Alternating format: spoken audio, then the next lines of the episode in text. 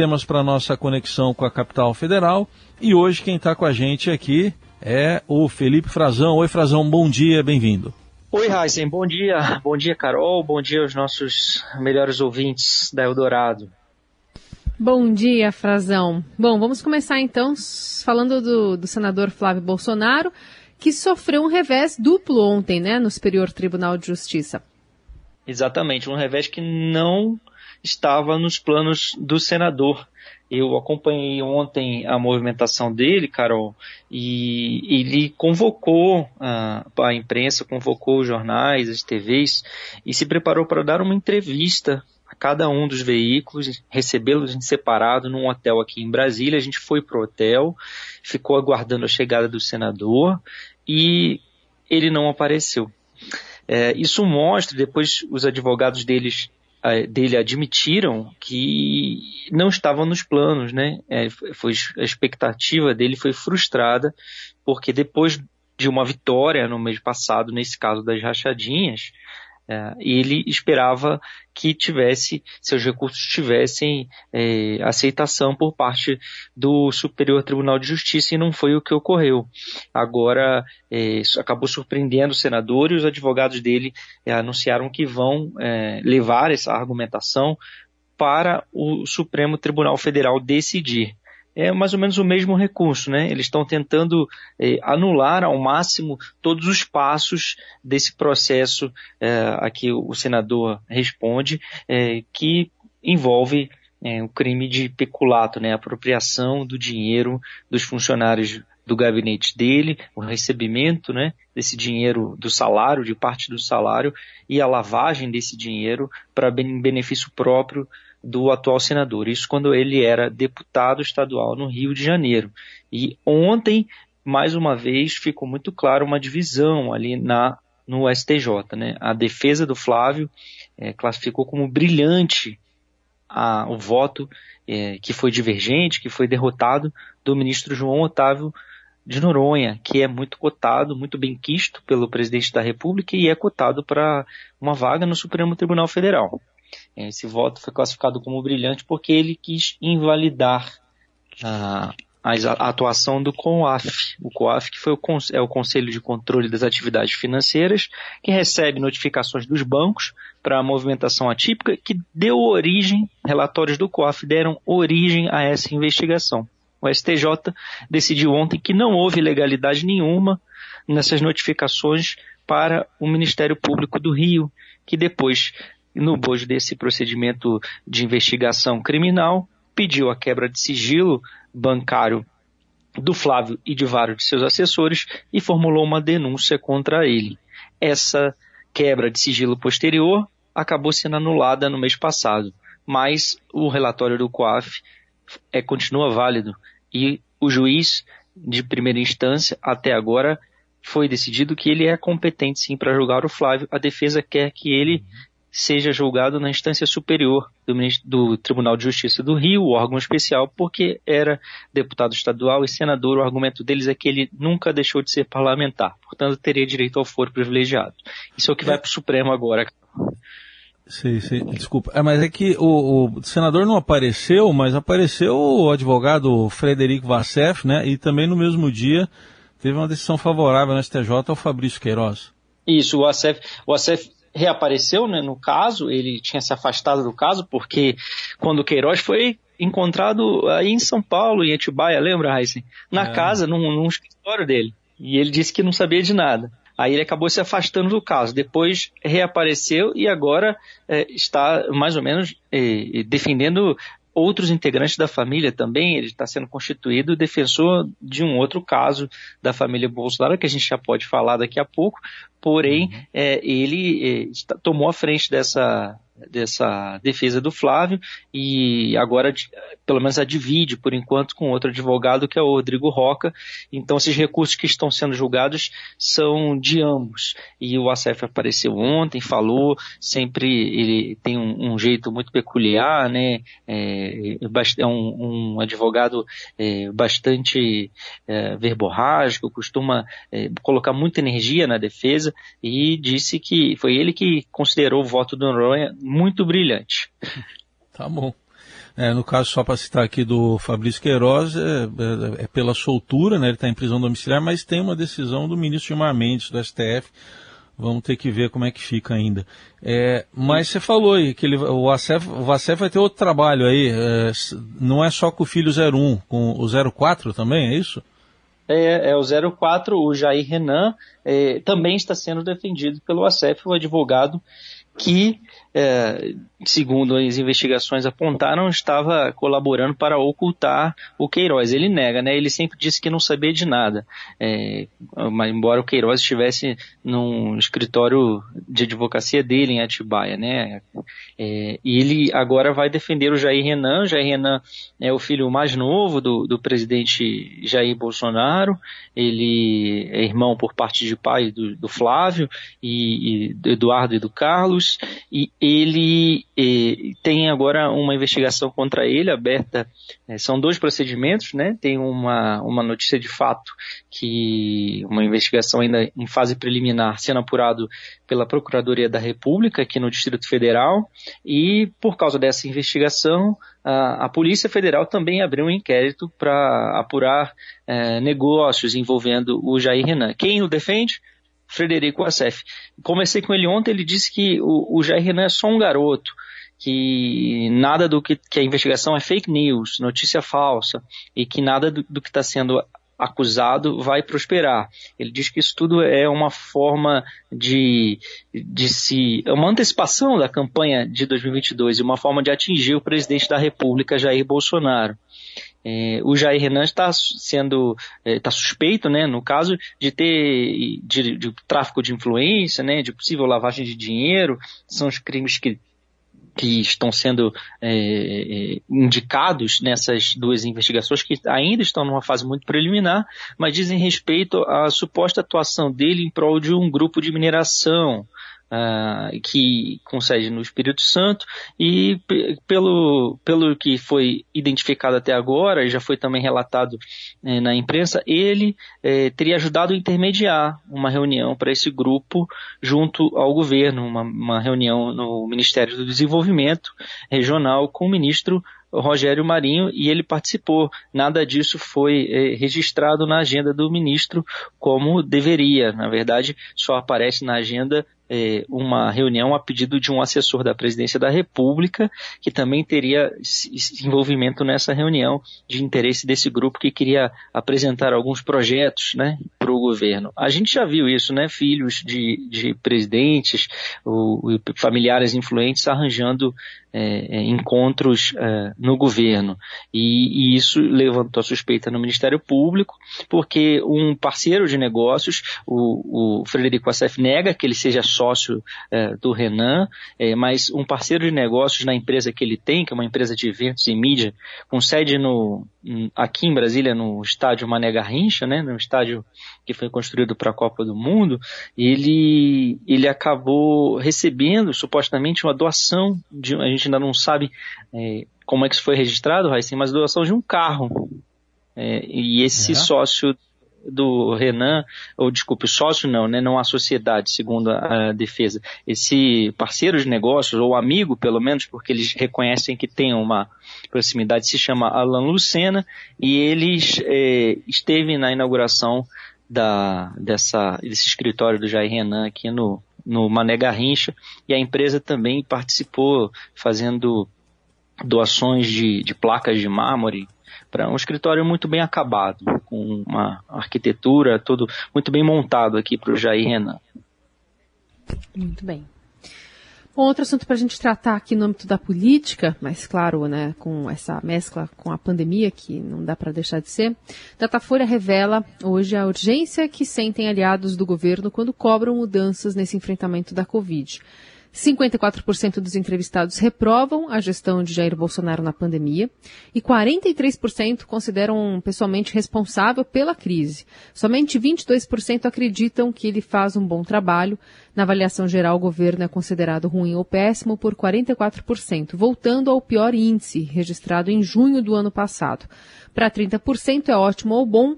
Em momento algum né, do seu governo, é bom a gente frisar, o presidente teve tamanha reprovação, né? Uma reprovação tão alta, não, Frazão? é, chegou a um pico agora e um pico que acompanha a gravidade novamente da pandemia, né? Porque registramos hoje. Tá sem na auxílio nossa... emergencial ainda na, na, na, na conta, né? Que está previsto para começar a ser pago é, só daqui a mais ou menos é, 15 dias, vamos colocar assim, que o governo pretende é, pagar em abril, na primeira semana de abril, um auxílio emergencial menor, né? Bastante menor e por menos tempo. Deve ficar aí, segundo as projeções do governo, em, em média de 250 reais por pessoa, só uma pessoa na família, e a maioria recebendo só 150 reais. Antes eram 600 reais mensais. Ou seja, é uma renda, é, um programa menor que vai atingir menos gente, vai atingir também, vão receber menos dinheiro e por menos tempo. O governo é, está sim preocupado. Essa, essa avaliação que o Datafolha mostra bastante recente é ruim para o presidente, Carol, e ela mostra, é, acho que uma coisa muito interessante que está na estratificação dessa pesquisa, é que o discurso do presidente não está colando, Carol.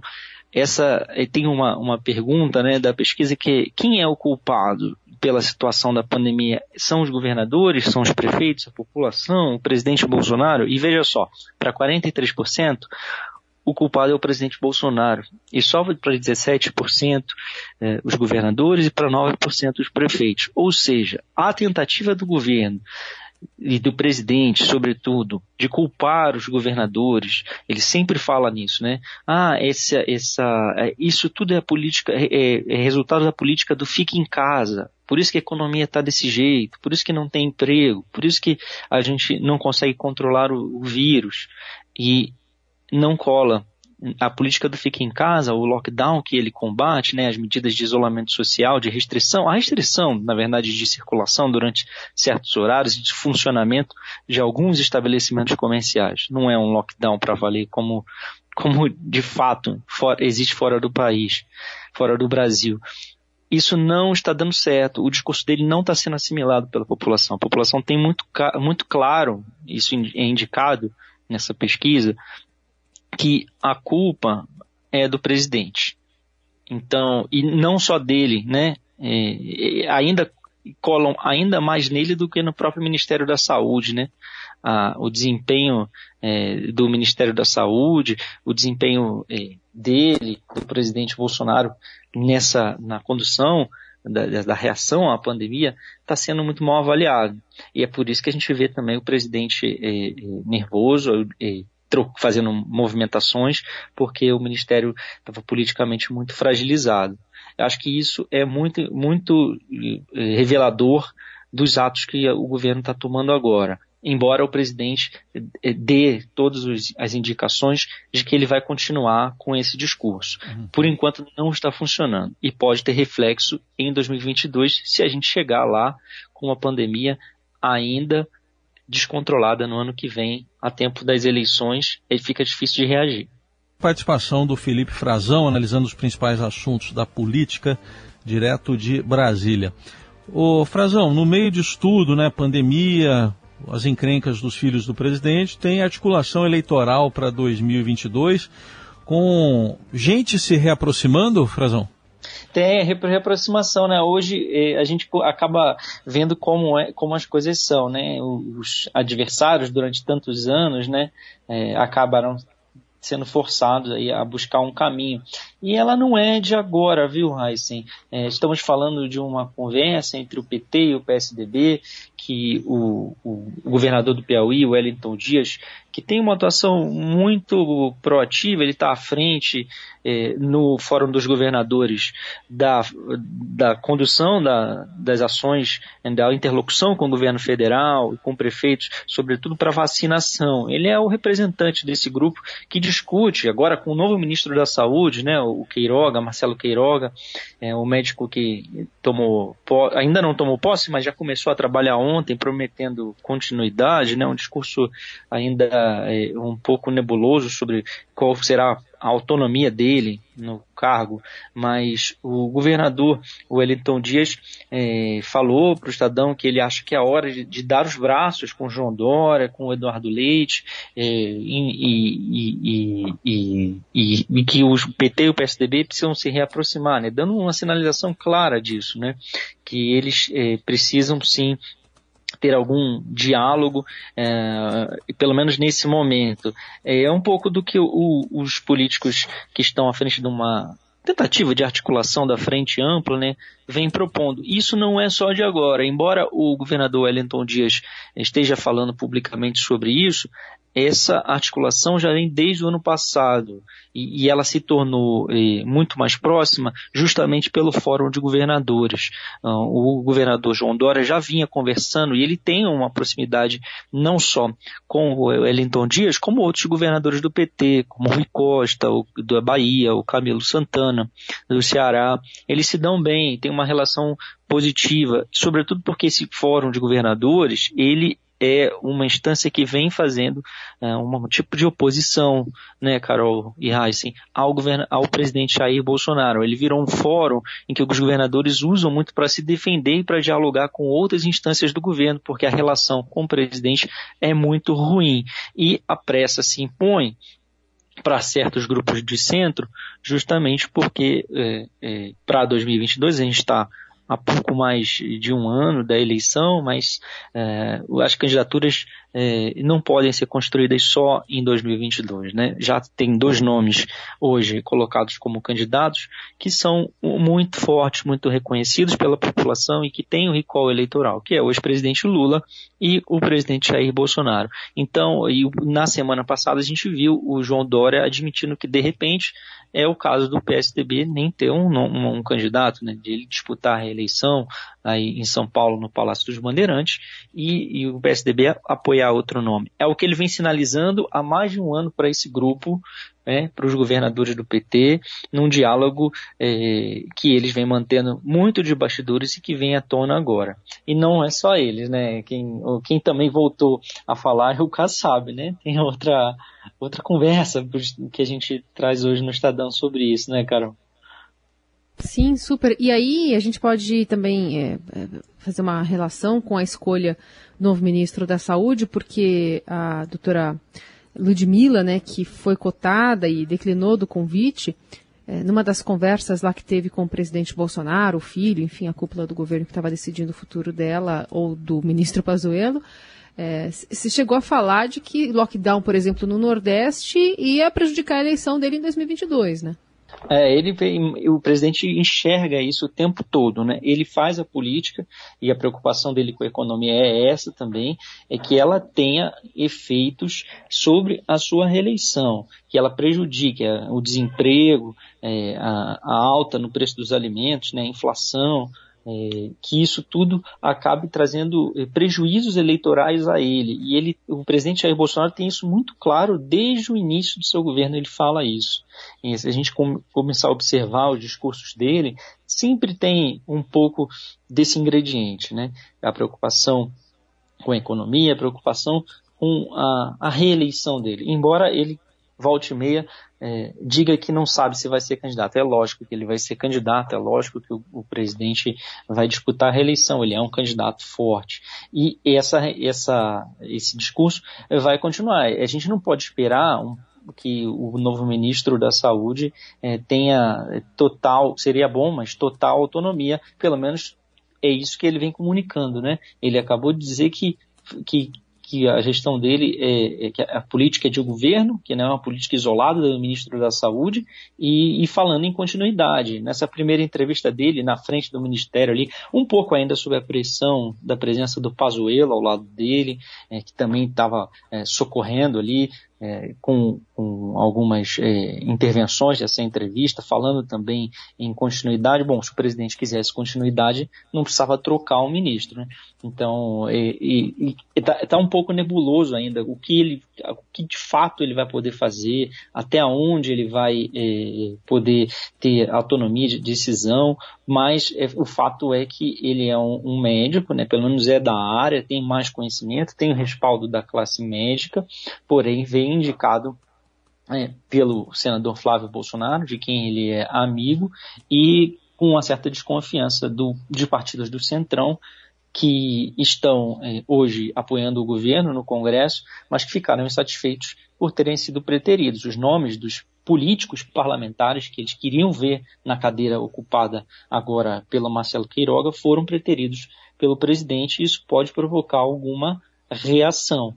Então, o Marcelo Queiroga chega no cargo também pressionado é, por, e já correu ontem à noite aqui em Brasília, nos apartamentos funcionais, para tentar é, mostrar algum apoio político nesse grupo, para que ele não chegue completamente desestabilizado no cargo. Agora, é, resta saber se ele vai mesmo poder agir com independência, autonomia, é claro que dentro dos limites do governo. Não parece que o presidente optou por alguém que discorde totalmente do que ele pretende fazer. Agora também um detalhe que ministros chegam no cargo sempre tentando evitar brigas, né? Tentando evitar é, é, atritos desnecessários com todo mundo. E esses primeiros discursos são sempre para tentar contemporizar, ainda mais num governo muito patrulhado, Carol, como esse, em que eles estão sob intensa observação no cargo do Ministério da Saúde ainda mais né, das autoridades, já que o Pazuello está sendo investigado no Supremo Tribunal Federal, como a gente não pode deixar de registrar, estão também sob pressão política e dos apoiadores do presidente, uma patrulha ideológica, por assim dizer. Muito bem. Felipe Frazão hoje conosco aqui nesse, nessa parte final do Jornal Dourado, arrematando todos esses assuntos importantes aqui que estão movimentando o noticiário de hoje, né? Ainda tem coisa para acontecer. A gente está de olho aqui nessa agenda, né, dos dois ministros, né, o Pazuello e o Queiroga no Rio de Janeiro, né, vão vão fazer ali um, uma, uma fala sobre o primeiro lote de vacinas da AstraZeneca invasadas no Brasil, enfim. Essa agenda conjunta também é curiosa, né, Frazão? É, é muito, é um detalhe é que a gente não sabe quanto tempo ela vai durar ainda, né? Porque é. um já, já eles já saíram, é um ex-ministro em atividade e um hum. novo ministro ainda não nomeado em, em, atividade também. Quer dizer, é a transição. Pode ser que dure mais uma semana, duas, eles ainda vão se acertar. É, pra, porque também existia um detalhe que o, os militares queriam que ele mantivesse algumas pessoas no cargo e pode ser que o próprio Pazuello continue em algum outro cargo no governo. Né? Hum. O presidente tem assessorias especiais, tem alguns cargos abertos, tem movimentações no segundo escalão. Ele pode sim ganhar um cargo ali de aconselhamento do presidente, porque até dentro do, das Forças Armadas há uma situação muito ruim para ele, muito ele se desgastou muito com, com o generalato da ativa do Exército, que estava pressionando E não foi para reserva, posto... né? Foi para reserva, ativa, e, né? e, claro, é.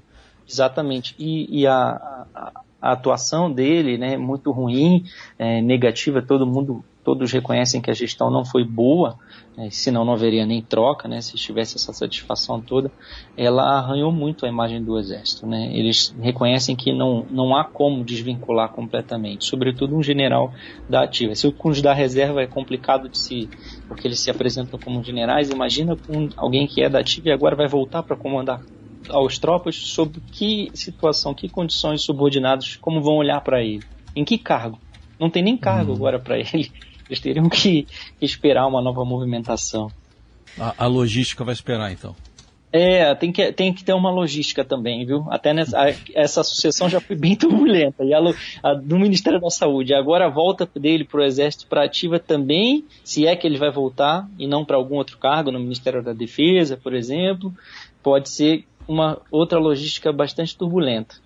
Muito bem, Frazão, obrigada por hoje. E até a próxima, sempre bem-vindo aqui no Jornal Dourado. Obrigado a vocês e um bom dia, uma boa quarta-feira para todo mundo. Obrigado.